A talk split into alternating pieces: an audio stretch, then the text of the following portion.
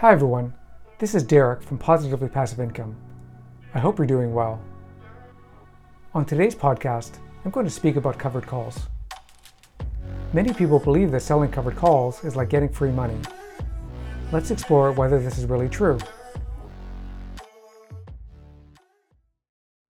For those of you not familiar with covered calls, here's how it works. We start with 100 shares of a stock or ETF that we already own. Let's use QQQ as an example, which is a popular ETF that tracks the NASDAQ index. QQQ currently costs about $285 per share. We then sell a covered call against our 100 shares of QQQ.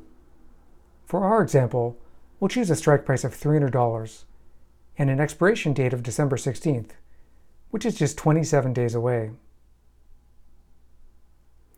We receive a premium of $310 for selling this covered call. No matter what happens, we get to keep that $310 minus any taxes that we owe. You may be thinking, this does seem like free money. But let's review the various scenarios and understand what can happen. In the ideal scenario, QQQ will drop in price or stay the same between now and December 16th, so that it doesn't reach our strike price of $300. In this case, we get to keep our 100 shares of QQQ along with the $310 premium that we received for selling the covered call. But what if QQQ were to rise well above $300 before December 16th, say all the way to $325?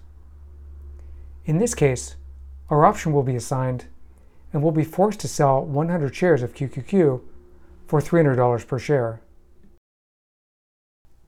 We still keep the $310 premium in this case, but we effectively sold $32,500 worth of QQQ for just $30,000.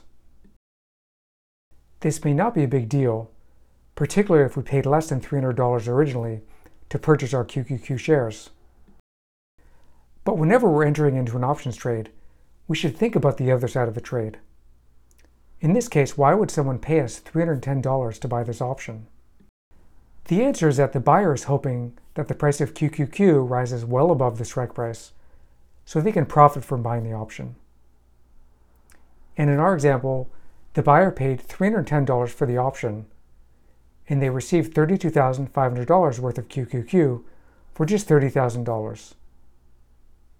So the $2,500 profit on the stock, minus the $310 premium they paid, gives them a net profit of $2,190. This represents an impressive 706% return on their initial investment. This doesn't mean that selling covered calls is not a viable strategy. We just need to be mindful of what can happen if the stock price goes well above the strike price. I hope you found this helpful. Please remember that this podcast is for entertainment purposes only. Please consult with a registered financial advisor before investing or trading options. Thanks for listening, and I'll see you next time.